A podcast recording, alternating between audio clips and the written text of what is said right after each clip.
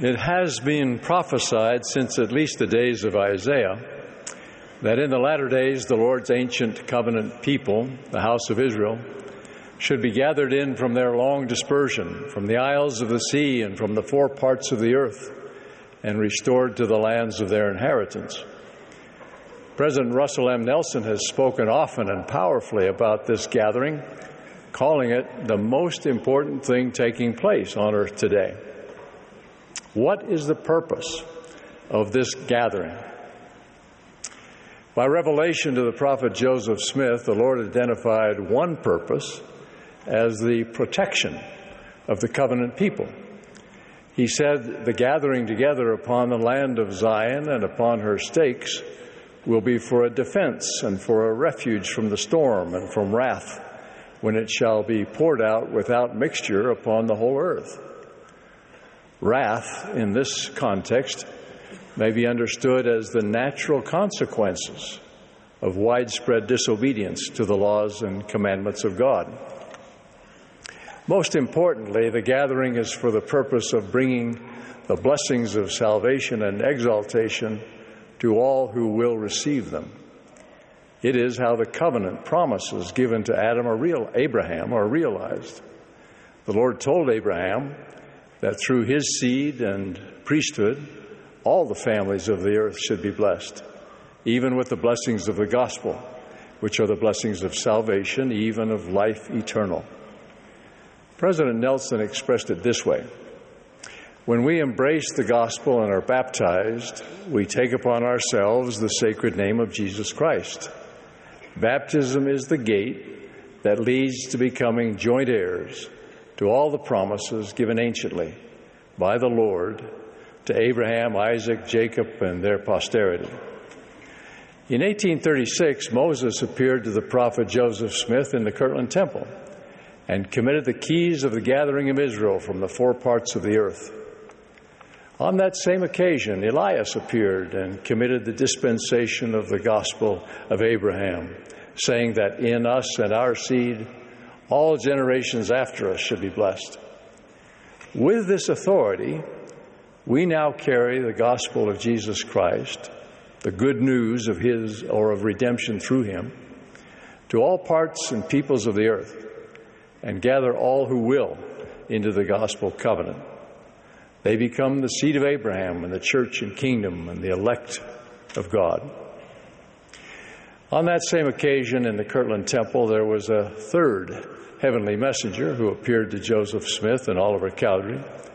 I speak of the prophet Elijah, and it is the authority and keys he restored that I want to speak about today.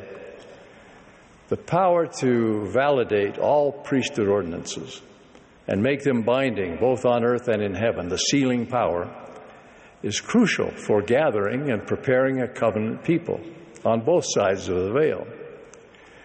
Years earlier, Moroni had made it clear to Joseph Smith that Elijah would bring essential priesthood authority.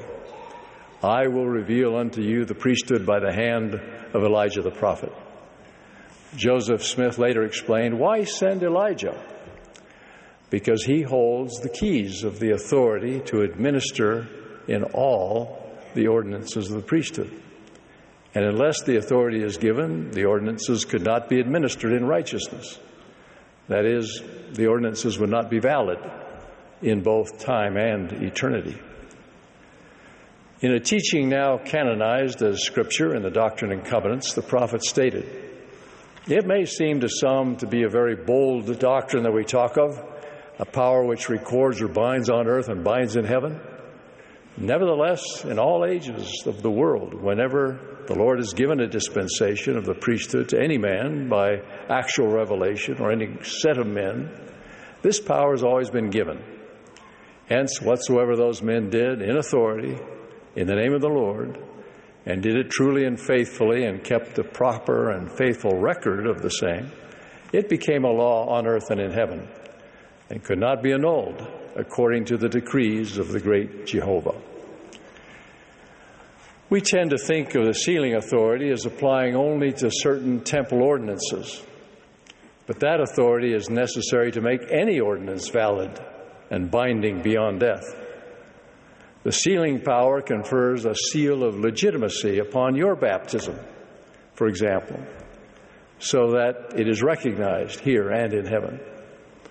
Ultimately, all priesthood ordinances are performed under the keys of the president of the church. And as President Joseph Fielding Smith explained, he, the president of the church, has given us authority. He has put the sealing power in our priesthood because he holds those keys. There's another vital purpose in the gathering of Israel that has special meaning when we talk about sealing on earth and in heaven. That's the building and operation of temples, as the prophet Joseph Smith explained. What was the object of gathering the people of God in any age of the world? The main object was to build unto the Lord a house, whereby he could reveal unto his people the ordinances of his house and the glories of his kingdom and teach the people the way of salvation. For there are certain ordinances and principles that, when they're taught and practiced, must be done in a place or house built for that purpose. The validity that the sealing power gives to priesthood ordinances includes, of course, vicarious ordinances performed in the place designated by the Lord, his temple. Here we see the majesty and sacredness of the sealing power. It makes individual salvation and family exaltation universally available to the children of God wherever and whenever they may have lived on the earth. No other theology or philosophy or authority can match such an all inclusive opportunity. The sealing power is a perfect manifestation of the justice, mercy, and love of God. With access to the sealing power, our hearts naturally turn to those who've gone before. The latter day gathering into the covenant crosses through the veil. In the perfect order of God, the living cannot experience eternal life in its fullness without forging enduring links to the fathers, our ancestors. Likewise, the progress of those who are already on the other side, or who may yet cross through the veil of death without the benefit of sealings, is incomplete until vicarious ordinances bind them to us, their descendants, and us to them in the divine order. The commitment to aid one another across the veil can be classified as a covenant promise, part of the new and everlasting covenant.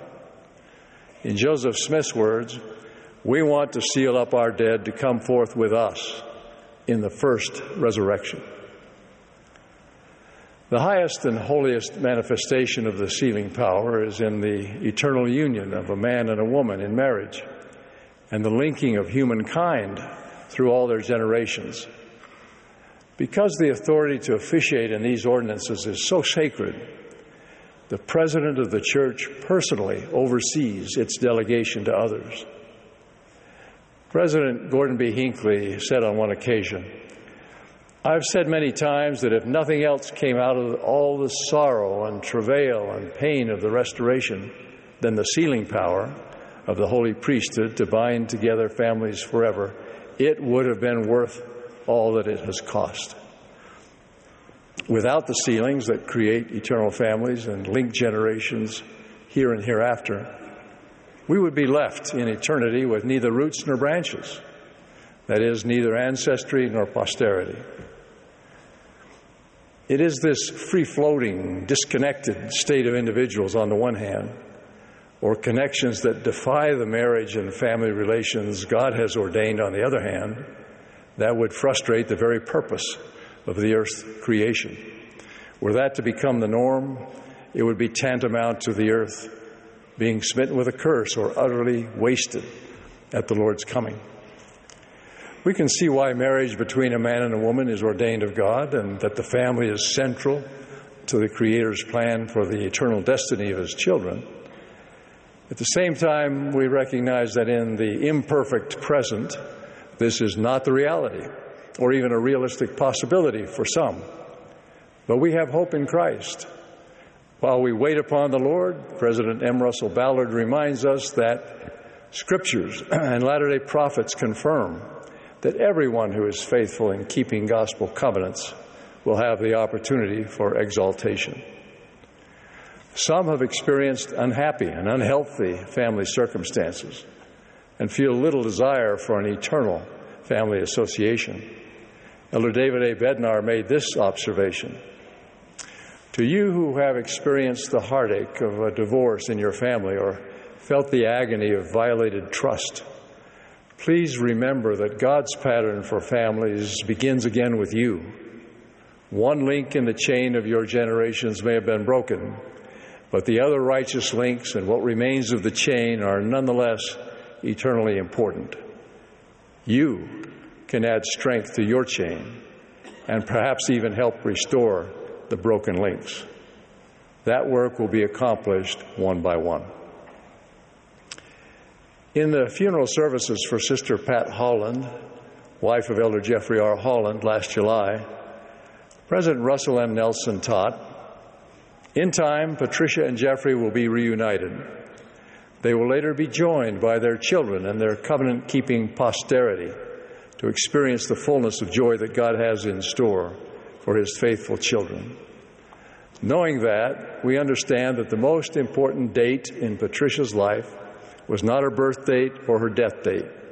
Her most important date was June 7th, 1963, when she and Jeff were sealed in the St. George Temple. Why so important?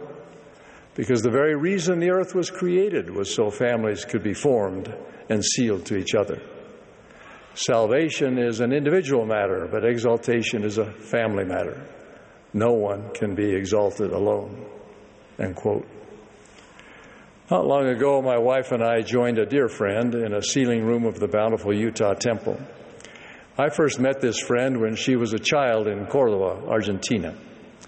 My missionary companion and I were contacting people in a neighborhood just blocks away from the mission office, and she answered the door when we came to her home. In due time, she and her mother and siblings joined the church, and they've remained faithful members. She's now a lovely woman and this day we were in the temple to seal her deceased parents to one another and the, then seal her to them. A couple who over the years have become close friends represented her parents at the altar.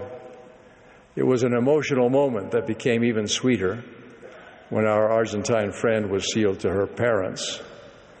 There were just six of us present on a quiet afternoon away from the world and yet, one of the most important things that ever takes place on the earth was happening. I was gratified that my role and association had come full circle from knocking on her door as a young missionary to now, these many years later, performing the sealing ordinances that linked her to her parents and past generations. This is a scene taking place constantly all over the world in temples. This is the ultimate step in gathering the covenant people. It is the highest privilege of your membership in the Church of Jesus Christ. I promise that as you faithfully seek that privilege, in time or eternity, it will surely be yours. I testify that the sealing power and authority restored to earth through the prophet Joseph Smith are real. That what is thereby bound in, on earth truly is bound in heaven. I testify that President Russell M. Nelson, as president of the church, is the one man on earth today that by his keys directs the use of this supernal power. I testify that the atonement of Jesus Christ has made immortality a verity and the possibility of exalted family relationships a reality. In the name of Jesus Christ, amen. amen.